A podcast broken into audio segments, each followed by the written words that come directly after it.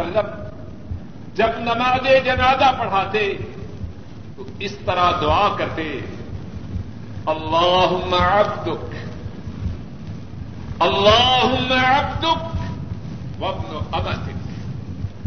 احتاج الى رحمتک۔ اے اللہ اللہ ابن عبدک۔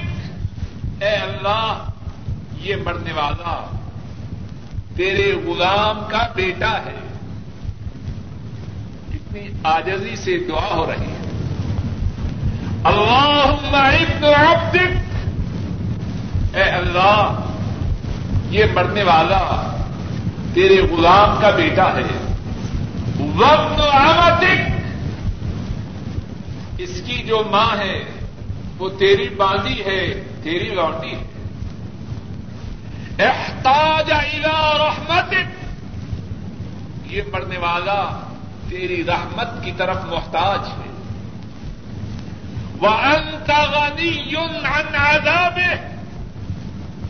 اور تو اس کے عذاب سے بے پرواہ ہے۔ اسے تو تیری رحمت کی ضرورت ہے، لیکن آپ کو اس کو عذاب دینے کی کوئی ضرورت نہیں۔ انکان محسن حضرت فی حسنات اے اللہ یہ مرنے والا اگر نیک تھا، اس کی نیکیوں میں اضافہ کر۔ وہ ان کا نام اسی ان فتجاوت ان سی اور اگر یہ گناگار تھا، اگر یہ پاپی تھا، اے اللہ، اس کے گناہوں سے درگدر فرما۔ یہ سب دعائیں جن کا میں نے ابھی ذکر کیا ہے۔ آ حضرت صلی اللہ علیہ وسلم سے نماز جنازہ میں مرنے والے کے لیے پڑھانی ثابت ہے۔ اور کس طرح پڑھی جائے؟ جس طرح کے ابتدا میں حدیث میں ذکر کیا۔ کہ خوب توجہ سے دیہان سے آجدی سے خوشو سے خدو سے اللہ سے اس کے لیے درخواست کی جائے۔ ان دعاؤں کے پڑھنے کے بعد چوتھی مرتبہ تکبیر کہے اور تکبیر کہنے کے بعد آ حضرت صلی اللہ علیہ وسلم تھوڑی دیر کے لیے ٹھہرتے پھر اس کے بعد سلام پھیرتے سلام کتنی طرف پھیرنی ہے سلام کس طرح پھیرنی ہے ایک طرف یا دونوں طرف اور تکبیروں کے درمیان ہاتھوں کو اٹھانا ہے کہ نہیں، ان مسائل کے متعلق اور بقیہ مسائل کے متعلق انشاءاللہ آئندہ خطبہ جمعہ میں بات ہوگی۔ اور آخر دعوانا ان الحمد للہ رب العالمین۔ الحمد لله نحمده ونستعينه ونستغفره ونؤمن ونتوكل عليه ونعوذ بالله من شرور أنفسنا ومن سيئات أعمالنا. من يهده الله فلا مضل له ومن يضلله فلا هادي له. وأشهد أن لا إله إلا الله وحده لا شريك له. وأشهد أن محمدا عبده ورسوله. صلى الله عليه وسلم۔ آج کے خطبہ جمعہ میں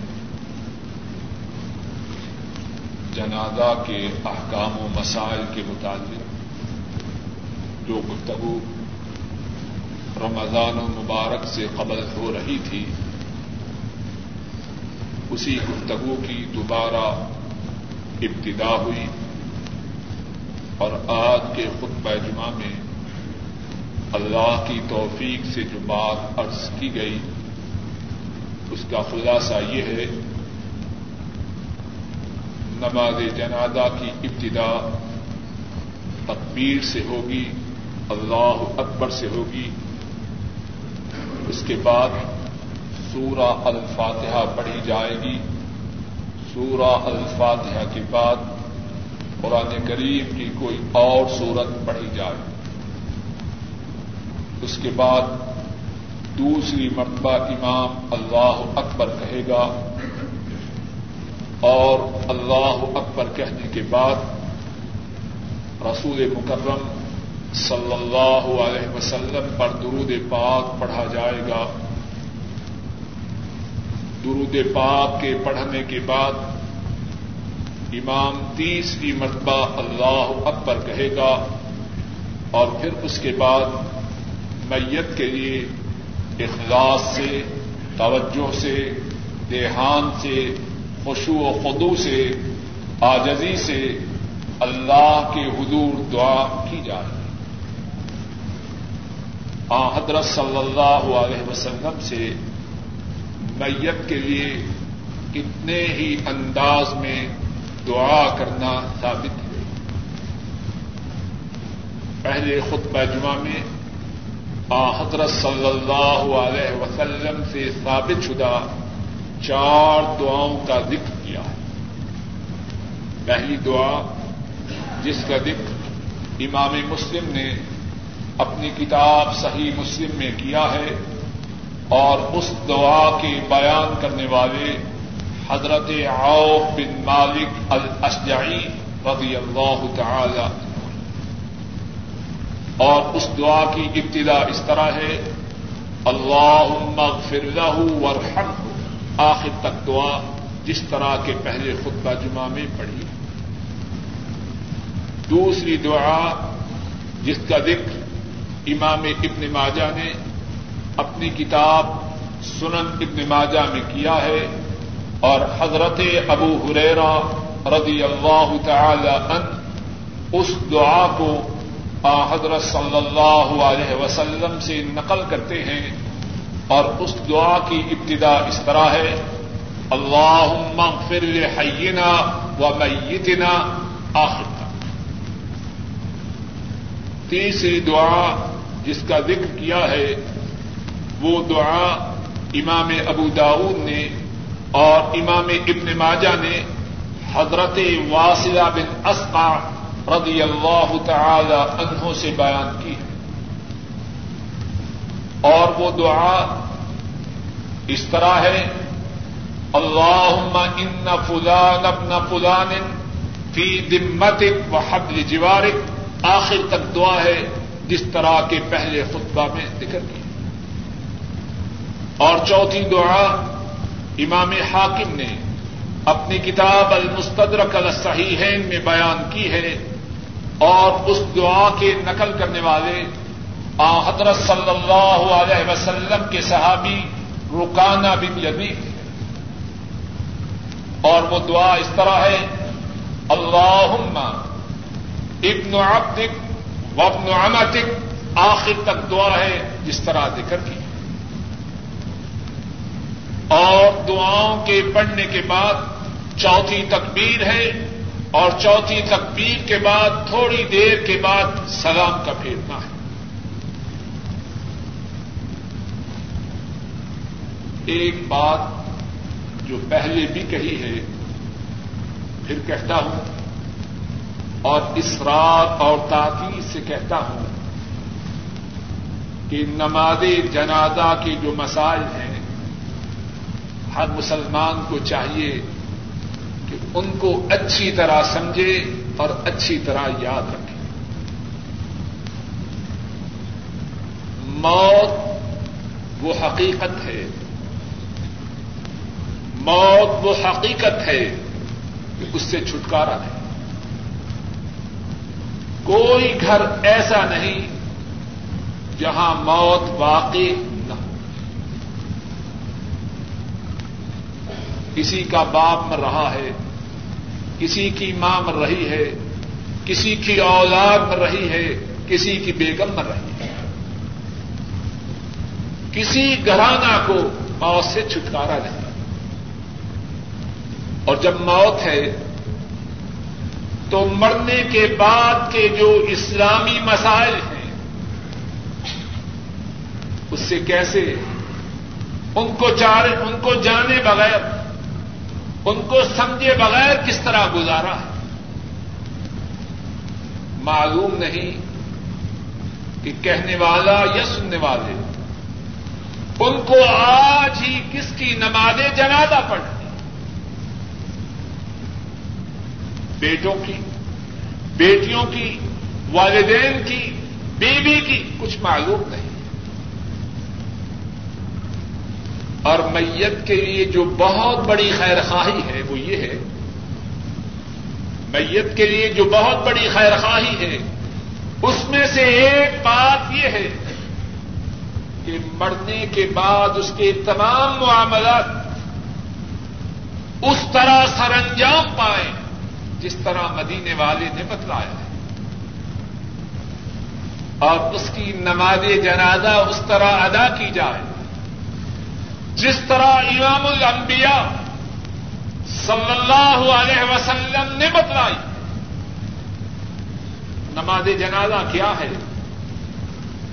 مرنے والے کے لیے اللہ کے روبرو سفارش ہے۔ مرنے والے کے لیے اللہ کے روبرو اس کے گناہوں کی شفاعت ہے۔ اب شفاعت کرنے والا سفارش کرنے والا اسے سفارش کا طریقہ ہی نہ آتا ہو،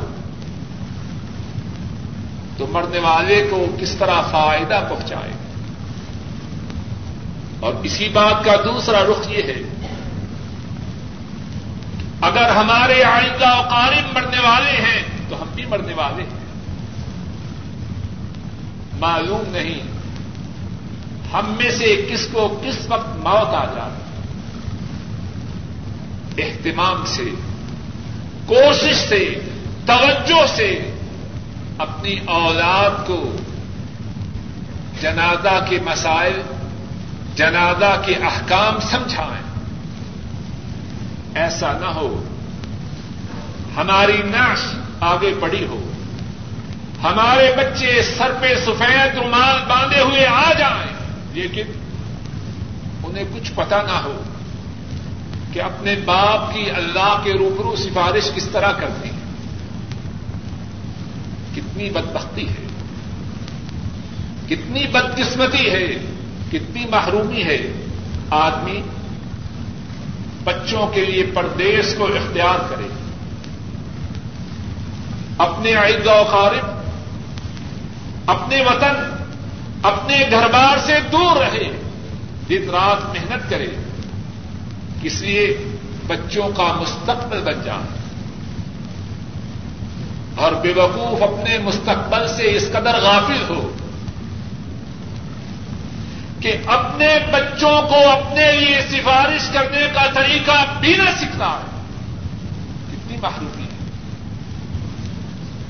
بات تلخ ہے، لیکن چاہتا ہوں شاید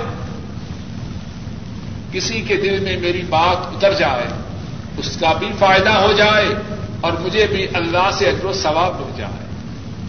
کتنی محرومی ہے۔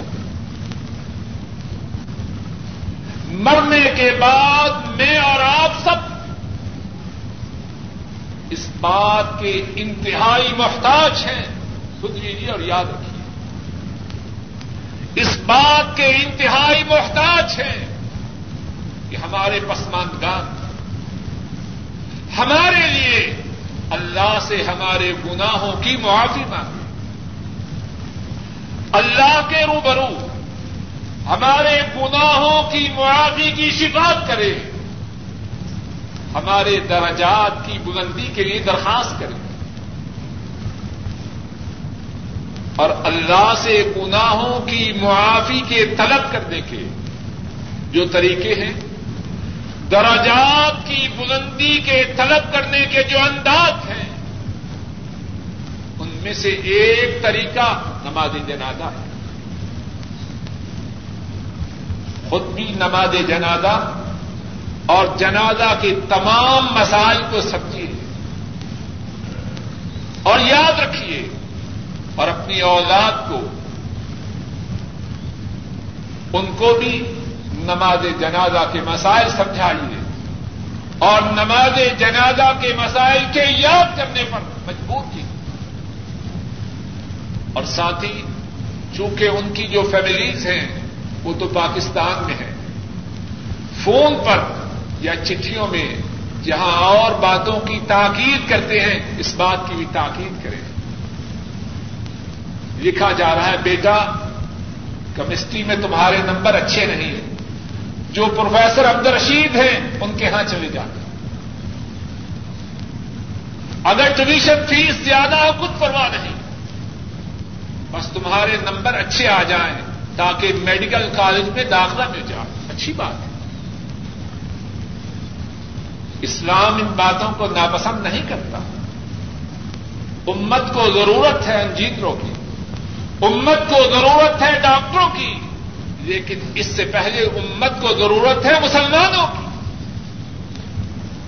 اس کو یہ بھی لکھیے۔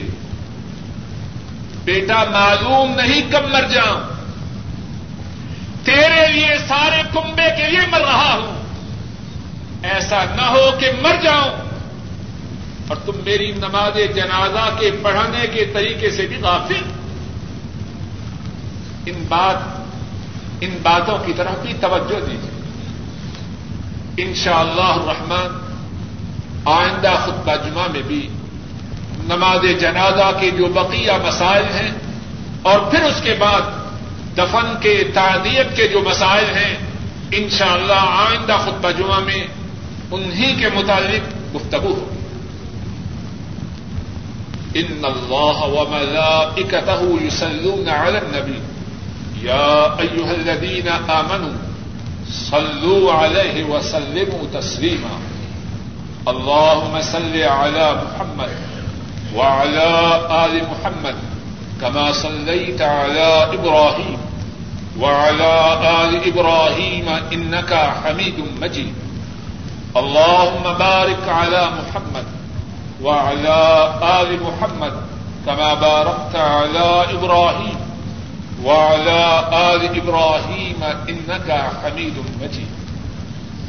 ربنا ظلمنا أنفسنا وإن لم تغفر لنا وترحمنا لنكونن من الخاسرين. اللهم أحسن عاقبتنا في الأمور كلها وعجبنا من خزي الدنيا وعذاب الآخرة. ربنا آتنا في الدنيا حسنة وفي الآخرة حسنة وقنا عذاب النار. اللهم إنك عفو تحب العفو فاعف عنا. اللهم انصر الإسلام والمسلمين. اللهم انصر الإسلام والمسلمين. اللهم عز الإسلام والمسلمين. اللهم دمر أعداء الدين. اللهم زلزل أقدامهم. اللهم شتت شملهم. اللهم فرق كلمتهم. اللهم أنزل بهم بأسك الذي لا يرد عن القوم الظالمين. الله. روى الإمام البيهقي عن عبد الله بن مسعود رضي الله تعالى عنه. قال ثلاث خصال ثلاث خلال كان رسول الله صلى الله عليه وسلم يفعلهن وتركهن الناس إحداهن التسليم على الجنازة مثل التسليم على الصلاة.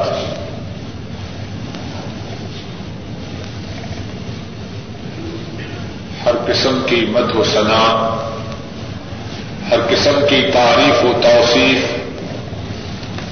اللہ مالک الملک کے لیے اور ارب ارب درود و سلام امام الانبیاء، قائد المرسلین، حضرت محمد مصطفیٰ صلی اللہ علیہ وسلم پر اور ان لوگوں پر جنہوں نے آپ کی تابیداری کی۔ گزشتہ خطبہ جمعہ میں اور اس سے پہلے بھی چند ایک خطبات جمعہ میں جنازہ کے احکام و مسائل کے متعلق گفتگو ہو رہی ہے۔ گزشتہ خطبہ جمعہ میں نماز جنازہ کے کچھ مسائل کا ذکر ہوا۔ آج بھی نماز جنازہ کے مسائل کے ذکر سے اللہ کی توفیق سے بات کی ابتدا کرتے ہیں۔ نماز جنازہ کے جو مسائل ہیں، ان میں سے ایک مسئلہ یہ ہے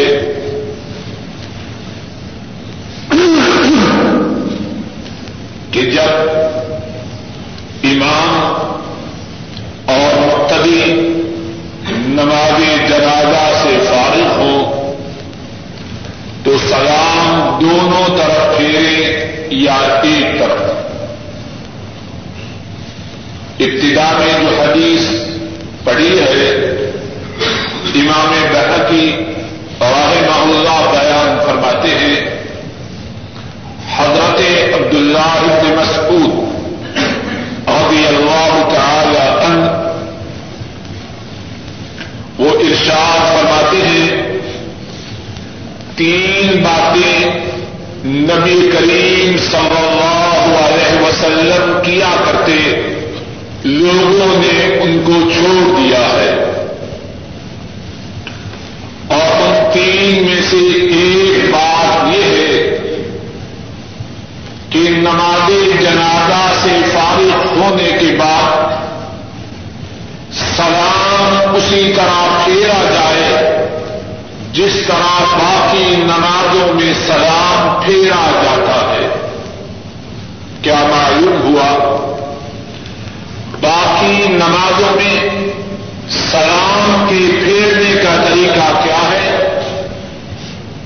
دائیں طرف بھی اور بائیں طرف اسی طرح نماز جنازہ میں حضرت صلی اللہ علیہ وسلم کا سنت طریقہ، جس طرح کے عبداللہ ابن مسعود رضی اللہ تعالی عنہ بیان کرتے ہیں، اور ان کا یہ بیان سنن الب ان کا یہ بیان امام بحقی رحمہ اللہ نے نقل کیا ہے، اور ان کی اس روایت کی صنعت درست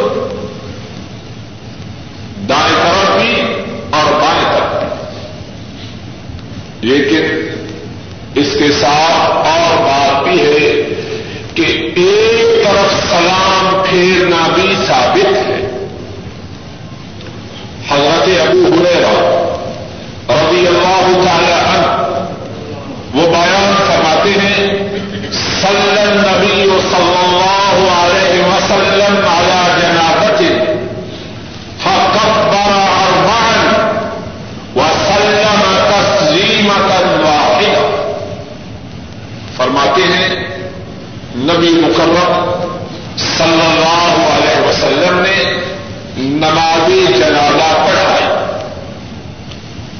آپ نے چار تقبیریں کہی اور آپ نے نماز جنازہ سے فارغ ہوتے وقت ایک طرف سلام پھیرا تو بات کا خلاصہ کیا ہوا؟ نماز جنازہ سے فارغ ہونے کے لیے ایک طرف سلام پھیرنا یہ بھی آپ کی سنت سے ثابت ہے۔ اور دونوں طرف سلام پھیرنا یہ بھی آپ کی سنت سے ثابت ہے۔ ایک اور مسئلہ نماز جنازہ کی تکبیروں کے وقت ہاتھوں کو اٹھانا ہے کہ نہیں اٹھانا میرے محدود علم کے مطابق حضرت صلی اللہ علیہ وسلم سے اس بارے میں کوئی واضح صحیح اور صحیح بات ثابت نہیں۔ نماز جنازہ کی تقبیروں میں اپنے ہاتھوں کو اٹھانا، اس بارے میں میرے ناقص علم کے مطابق کوئی واضح سری اور صحیح یا حسن حدیث اس بارے میں ثابت نہیں ہاں پہلی تقدیر کے ساتھ ہاتھوں کا اٹھانا یہ تو ثابت ہے۔ اس کے بعد باقی تین تقدیروں میں ہاتھوں کا اٹھانا یا نہ اٹھانا۔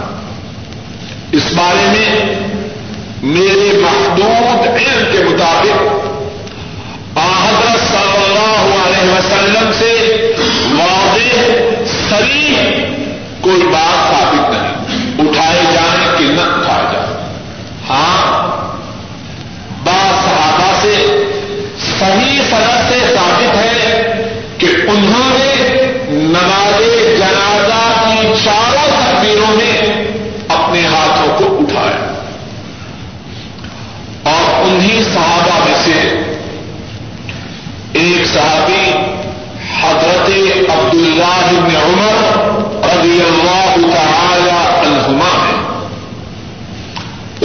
ثابت ہے کہ انہوں نے نماز جنازہ کی چاروں تقبیروں میں رب الیدین کی اپنے ہاتھوں کو گزر کیا اور اسی طرح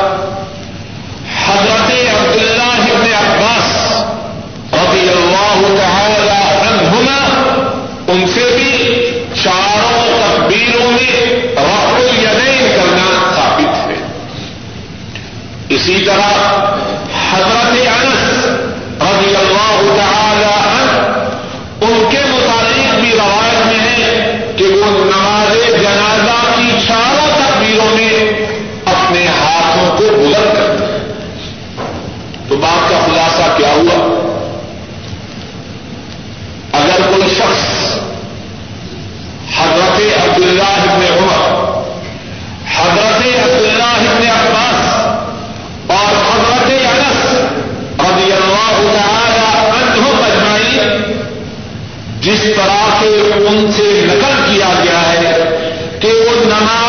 نماز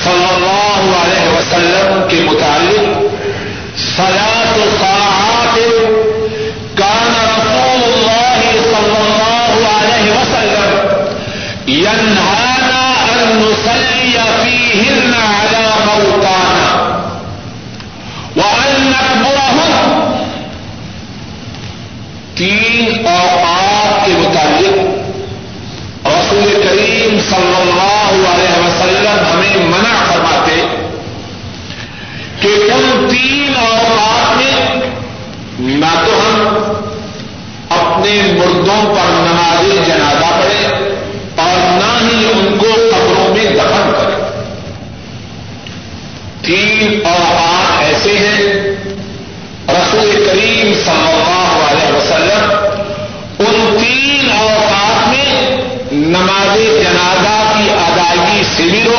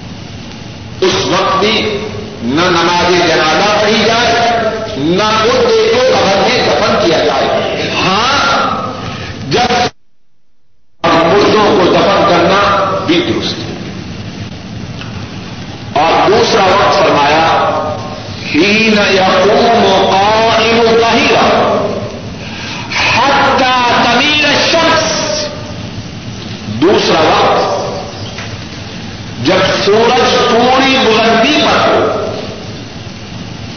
اس وقت بھی نہ نماز جنازہ پڑھی جائے، نہ مردے کو قبر میں دفن کیا جائے۔ ہاں جب سورج تھوڑا سا مائل ہو جائے،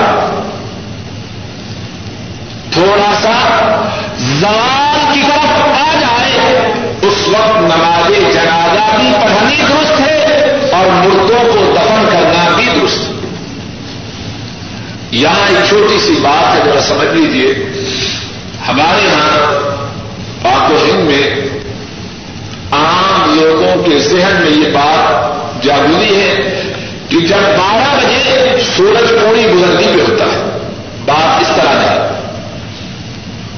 اب یہاں ریاض میں زہر کی اذان کس وقت ہوتی ہے؟ گیارہ پچاس پر، یہی وقت ہے نا آج کل اور گیارہ پچاس پر سورج بلندی پہ ہوتا ہے یا مائل ہو چکا ہوتا ہے؟ جب سورج بلندی پہ ہو، اس وقت تو ظہر کی نماز کا وقت نہیں ہوتا۔ نہ اذان کا وقت، نہ جماعت کا وقت۔ بارہ بجنا سورج کے پورے بلند ہونے کا وقت نہیں۔ یہ مختلف شہروں میں اس کی مختلف صورت ہے۔ ایک ممکن ہے، سعودی عرب ہی میں بعض شہر ایسے ہوں جہاں بارہ بجے سورج پوری بلندی پہ ہو۔ لیکن ہر شہر میں تو ایسی بات ہے۔ اور ریاض میں گیارہ پچاس پر ان دنوں میں سورج بلندی پوری بلندی پہ نہیں ہوتا، بلکہ اس کے زوال کا وقت شروع ہو چکا ہوتا ہے بات واضح ہے تو فرمایا دوسرا وقت جس میں نہ مردوں کو دفن کرنا ہے نہ ان کی نماز جنازہ پڑھنی ہے، وہ وقت ہے۔ جبکہ سورج پوری بلندی پر ہو۔ ہاں جب سورج کے زوال کا وقت ہو جائے، پھر نماز جنازہ پڑھنی بھی درست ہے اور میت کا دفن کرنا بھی درست ہے اور تیسرا وقت ہی نہ شمس غروب حتہ تک اور کما فرمایا تیسرا وقت جبکہ سورج ڈوب رہا ہو جب غروب آفتاب کا وقت ہو ہاں جب غروب ہو جائے پھر نماز جنازہ پڑھنی بھی درست اور اس وقت دفنانا بھی درست تو تیسرا مسئلہ یہ ہوا کہ تین اور میں نماز جنازہ پڑھنی درست نہیں اور ان تین میں سے پہلا وقت ہے تو آفتاب کا۔ دوسرا وقت ہے جب سورج پوری بلندی پر ہو۔ اور تیسرا وقت ہے جب سورج غروب ہو۔ رہا اور انہی تین اوقات میں مردوں کو دفن بھی نہیں کرتا چوتھا مسئلہ جو نماز جنازہ کے متعلق ہے وہ یہ ہے، اگر کوئی شخص نماز جنازہ میں شریک نہ ہو پائے، اس کی، اس کو خبر ہونے سے پہلے پہلے، یا اس کے پاؤں سے پہلے پہلے، میت کو دفنا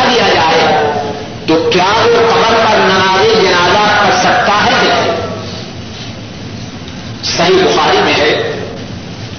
حضرت ابو حریرا رضی اللہ تعالی عنہ وہ بیان کرتے ہیں۔ ان اثر رجلا او کان يقول المسجد فمات ولم يعلم النبي صلى الله عليه وسلم بموته فذكره يوما فقال ما فعل ذلك الإنسان قالوا مات حضرت ابو ہریرا بیان فرماتے ہیں اور ان کی حدیث صحیح بخاری میں ہے ایک کالا شخص راوی کو شک ہے انہوں نے اپنے استاد سے جو بات سنی اس میں یہ تھا کہ وہ کالا مرد تھا یا عورت تھی راوی کو شک ہے دیکھیے یہ بات پکی ہے کہ وہ کالے احساس میں سے تھا اور وہ میں جھاڑ دیا کرتا تھا یا دیا کرتی تھی؟ مسجد کی وہ شخص صفائی کیا کرتا تھا۔ وہ فوت ہو گیا۔ نبی کریم صلی اللہ علیہ وسلم کو اس کی وفات کا علم نہ ہوا۔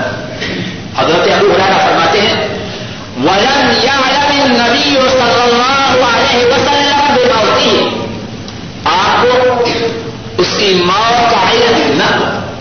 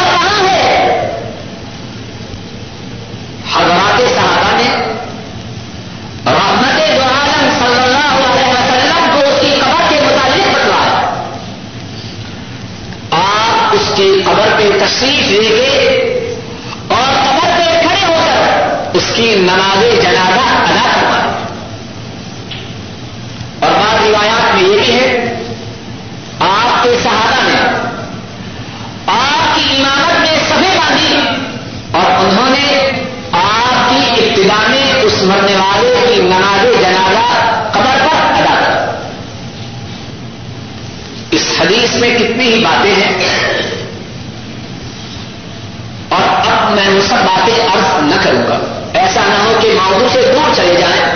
لیکن دو تین باتوں کی طرف اشارہ کیے لیتا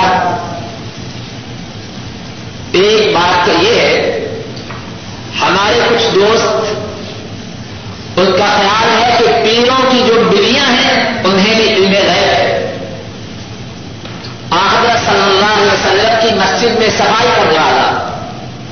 انتقال کرتا ہے آپ کو اس کے انتقال کی خبر نہیں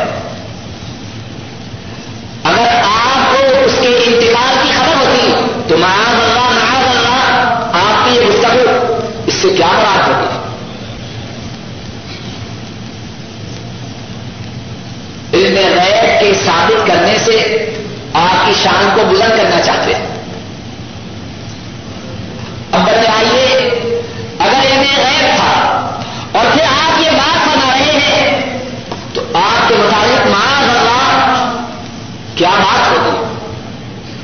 انسان اتنی ضرورت بھی نہیں رکھ سکتا کہ ان کے اس عقیدہ کی بنیاد پر آپ کی طرف جس بات کی نسبت ہوتی ہے، مسلمان اس کی ضرورت نہیں کر سکتا کہ وہ بات اپنی زبان پی رہا ہے آپ تو وہ ہیں، آپ کی صداقت کی آپ کی سچائی کی گواہی آپ کے دشمن بھی دیتے اور اب آپ بتا رہے ہیں افلا آدن تمونی تم نے مجھے اس کی موت کے متعلق بتلایا کیوں نہیں غور کیجیے اگر آپ کو پتا ہوتا تو کیا آپ یہ بات سناتے کتنی واضح بات ہے۔ اور بات سمجھ لیجیے نوٹ کر لیجیے آپ کی تقریب آپ کی عزت، آپ کی شان کی صحیح صورت وہ ہے جو اللہ نے بتلائی ہے یا انہوں نے خود بتلائی ہے۔ جو شخص اللہ کی بتلائی ہوئی بات سے ہٹ کر یا ان کی بتلائی ہوئی بات سے ہٹ کر آپ کی شان کو بیان کرے گا اس بات کا اندیشہ ہے کہ وہ آپ کی عزت کو بڑھا نہ کرے گا، بلکہ آپ کی توہین کا مزید ٹھہرے گا۔ اس سے بڑھ کر آپ کی شان نہیں، جو اللہ نے بیان کی ہے۔ اور اس سے بڑھ کر آپ کی شان نہیں، جو آپ نے خود بیان کی ہے۔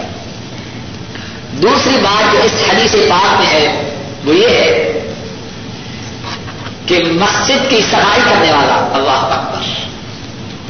مسجد کی صفائی کرنے والا، اس کی حیثیت، اس کا اسٹیٹس اس کا مقام، رحمت عالم صلی اللہ علیہ وسلم کی نگاہ مبارک میں کتنا بلند ہے صحابہ سے فرما رہے ہیں افلا آگر تمہاری تم نے اس کی موت کی اطلاع کیا کیوں نہیں ہوئی اور پھر اسی پر بس نہیں کیا۔ بنس سے نفیس۔ رحمت دو عالم صلی اللہ علیہ وسلم اس کی خبر پر تشریف لے جاتے ہیں۔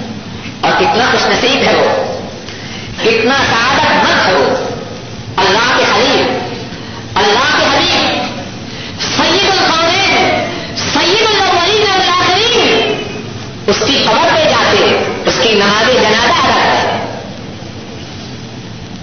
مسجد کی خدمت کرنے والا اس کی حیثیت اس کا مقام مدینے والے کی نگاہ میں کتنا الگ اور تیسری بات جو اس حدیث کے متعلق اب کرنا چاہتا ہوں یہ ہے۔ اور اسی بات کا تعلق ہمارے موضوع سے ہے کہ اگر کوئی شخص نماز جنازہ میں شریک نہ ہو سکے اور میت کو دفنا دیا گیا ہو آحت صلی اللہ علیہ وسلم کی سنت سے یہ بات ثابت ہے کہ آپ نے ایسی میت کی نماز جنازہ اس کی عمر پر ادا نماز جنازہ کے متعلق پانچواں مسئلہ جو آج کے خطبہ میں عرض کرنا ہے وہ یہ ہے کہ اگر کوئی مسلمان کسی ایسی جگہ فوت ہو جائے جو اس جگہ سے جہاں دو دل دوسرے مسلمان ہیں اگر کوئی مسلمان کسی ایسی جگہ فوت ہو جائے جہاں پر دوسرے مسلمان نہیں تو اس کی غالبانہ نماز جنازہ ادا کر سکتے ہیں صحیح بخاری میں ہے حضرت جاتے رضی اللہ تعالیٰ عنہ وہ بیان کرتے ہیں ان النبی صلی اللہ علیہ وسلم صلی علی اصحرت النجاشی فکبر اربع آپ نے نجاشی کی جس کا نام اصحنا تھا۔ اس کی غائبانہ نماز جنازہ ادا کی اور اس نماز جنازہ میں آپ نے چار تکبیر۔ عباس ساتھی اس بات کے مطابق یہ اجا پیش کرتے ہیں کہ وہاں مسلمان نہ تھے۔ اس کی نماز جنازہ حبشہ میں ادا نہ کی گئی۔ سوال یہ ہے کہ یہ جو بات کہی جاتی ہے، کیا اس کا کوئی ثبوت ہے؟ کہ اسحمہ کی نماز جنازہ حفشہ میں ادا نہ کی گئی میرے ناقص علم کے مطابق اس بات کا ثبوت نہیں۔ خیال ہے، احتمال ہے کہ چونکہ اس کی نماز جنازہ وہاں ادا نہ کی گئی، اسی آپ نے آزانہ نماز جنازہ لیکن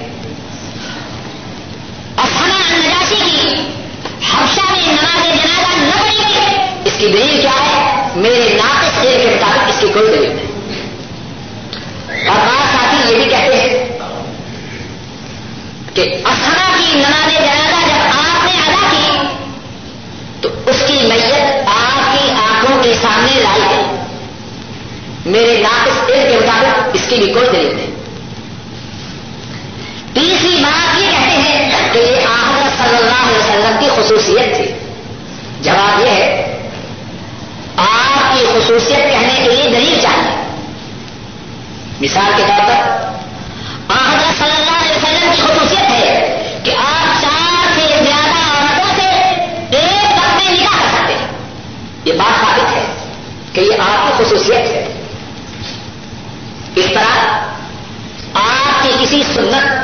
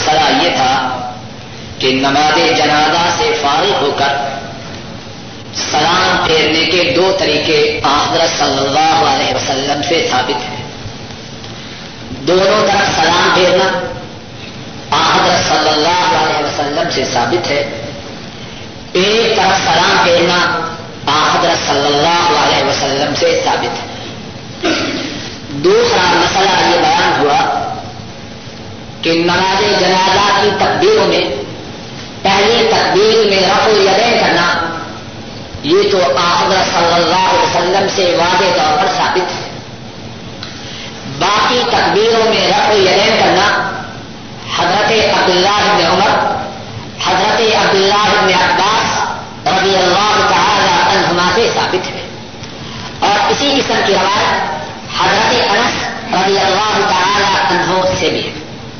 میرے محدود علم کے مطابق آحدر صلی اللہ علیہ وسلم سے اس بارے میں کوئی واضح صحیح اور ثابت بات نہیں ملتی اگر کوئی شخص حضرات صحابہ کے کرنے عمل کے مطابق رب یقین کرے، اس میں کوئی مزاحت کی بات نہیں۔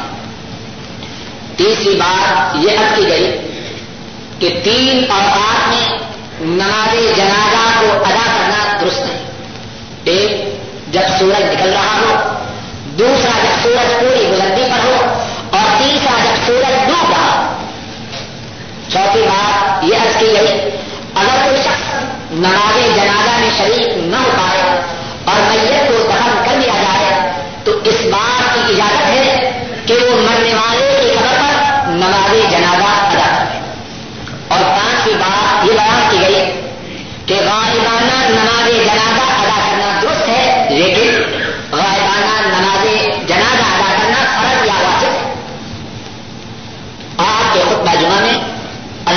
توفیق سے یہی پانچ مسائل عرض کیے گئے آئندہ مقدمہ میں اللہ کی توفیق سے میت کو دفن کرنا اور پھر دفن کے ساتھ تعبیت اور پھر اس کے بعد کہ وہ کون سی صورتیں ہیں جن صورتوں میں زندہ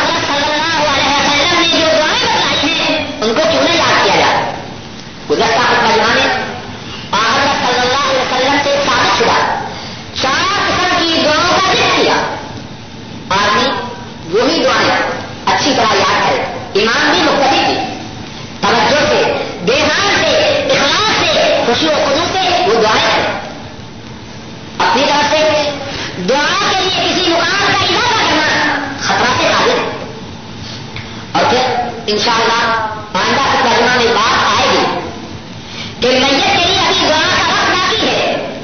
لیکن کب ہے جہاں حضرت صلی اللہ علیہ وسلم نے بتایا آئندہ کی ترجمہ میں اس مقام کا بے ذکر ہوگا انشاءاللہ۔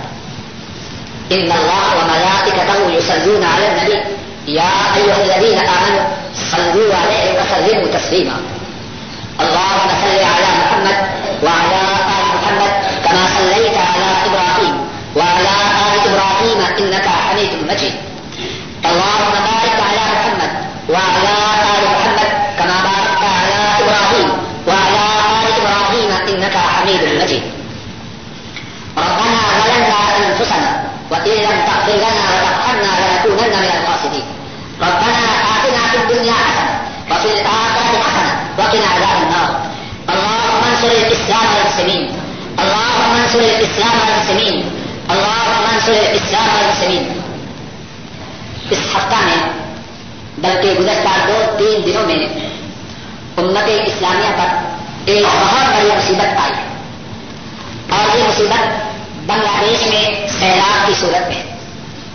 آج کے پیپر میں تھا کہ سینتالیس ہزار انسانوں سے زیادہ موت کی واقعے میں جا چکے۔ سینتالیس ہزار سے زیادہ انسان مر چکے۔ یہ بھی تھا کہ متعلقہ حکام کا خیال ہے کہ مرنے والوں کی تعداد دس ملین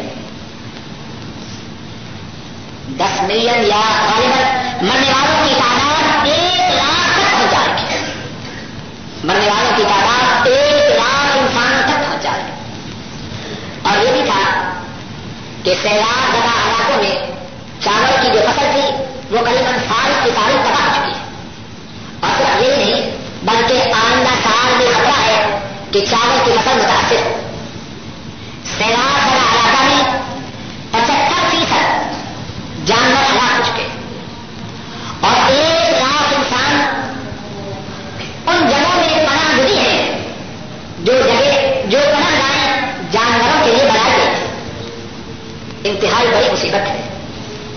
سب ساتھیوں سے درخواست ہے کہ توجہ سے اخلاق سے، اللہ سے دعا کریں۔ کہ ہمارے جو مسلمان بھائی مر چکے ہیں، اللہ ان کے گناہوں کو معاف کرے اور جو مسلمان بھائی مصیبت میں مبتلا ہے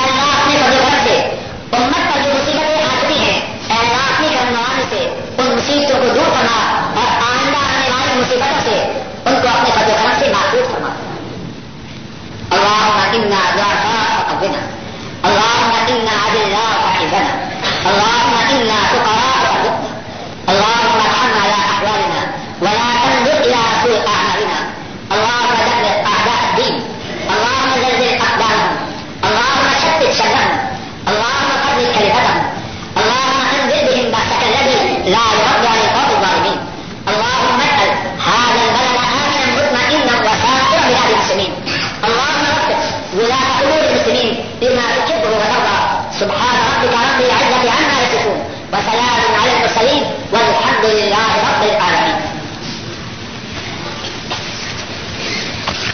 أعوذ بالله من الشيطان الرجيم. أعوذ بالله من الشيطان الرجيم. بسم الله الرحمن الرحيم. بسم الله الرحمن الرحيم أفتطمعون أن يؤمنوا لكم وقد كان فريق منهم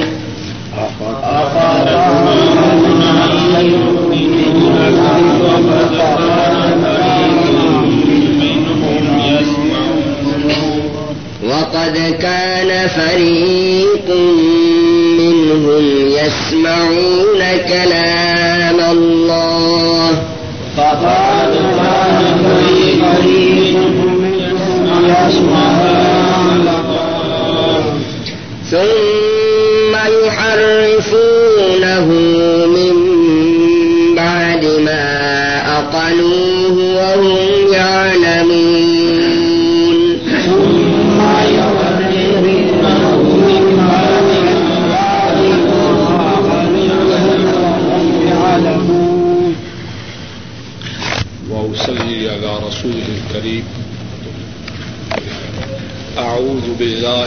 الشيطان الرجيم. بسم الله الرحمن الرحيم. أفتطمعون أن يؤمنوا لكم؟ وقد كان فريق منهم يسمعون كلام الله ثم يحرفونه من بعد ما أقلوه وهم يعلمون. أفتطمعون کیا پس تم تما کرتے ہو، خواہش کرتے ہو، لالچ کرتے ہو؟ ان یؤمنوا لکم، کہ وہ تمہارے لیے ایمان لے آئیں۔ وقد كان فریق منهم اور بے شک تھا ایک گروہ ان میں سے۔ یسمعون کلام اللہ، وہ سنتے اللہ کی کلام کو۔ ثم يحرفونه من بعد ما اقلوه پھر وہ اس میں تحریف کرتے، پھر وہ اس میں تبدیلی کرتے اس کو سمجھنے کے بعد. وهم يعلمون اور وہ جانتے تھے. افتت معون کیا بس تم لالچ کرتے ہو؟ کیا بس تم خواہش کرتے ہو؟ ان یؤمنوا لکم کہ وہ تمہارے لیے ایمان لائیں۔ وقد كان فریق منهم، اور بے شک تھا ایک فریق ان میں سے یسمعون کلام اللہ اللہ کی کلام کو سنتے، ثم يحرفونه من بعد ما عقلوا پھر اس کو سمجھنے کے بعد اس میں تحریف کرتے، وهم يعلمون اور وہ جانتے تھے۔ صفحہ نمبر دس۔ آج نمبر پچہتر ہے۔ اس آیت کریمہ میں خطاب ہے نبی مکرم صلی اللہ علیہ وسلم سے اور آپ کے صحابہ سے۔ اور ذکر ہے اس آیت کریمہ میں یہودیوں کا۔ اس آیت کریمہ میں کتنی ہی باتیں ایک بات یہ ہے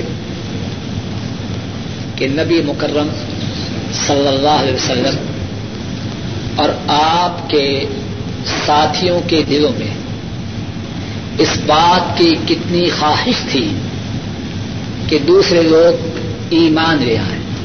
ذرا غور کیجیے کہاں ہم ہیں اور کہاں وہ تھے؟ کتنا فرق ہے؟ رسول مکرم صلی اللہ علیہ وسلم اور آپ کے ساتھی کس بات کا تما کر رہے ہیں؟ لفظ تما ہے، اردو میں بھی ہم اس بات، اس لفظ کو کچھ نہ کچھ سمجھتے ہیں۔ کیا آپ اور آپ کے ساتھی اس بات کا تما کرتے ہیں، اس بات کی حص کرتے ہیں، اس بات کی خواہش رکھتے ہیں کہ وہ ایمان لے آئیں کون اللہ کے دشمن، اللہ کے رسول کے دشمن، اسلام کے دشمن، اہل ایمان کے دشمن۔ وہ کون ہیں؟ اور ان کی خواہش ان کے متعلق کیا ہے؟ اور ہم کیا ہے دشمن تو دشمن، ہمیں اس بات کی بھی کوئی خاص پرواہ نہیں کہ ہمارے بچے وہ صحیح معنوں میں مومن بن جائیں۔ کتنا فرق ہے ہم میں اور ان میں۔ جن سے ہمیں محبت ہے، جن کے لیے ہم اپنے وطن کو، اپنے دیش کو چھوڑ کے آئے ہیں ان کے ایمان کے متعلق ہمارے دلوں میں کتنا تما ہے۔ ہر شخص اپنے گریبان میں منہ ڈال کے سوچے کہ ہمارے اسراف کیا تھے، جن کی طرف ہماری نسبت ہے، وہ کیا تھے اور ہم کیا ہیں؟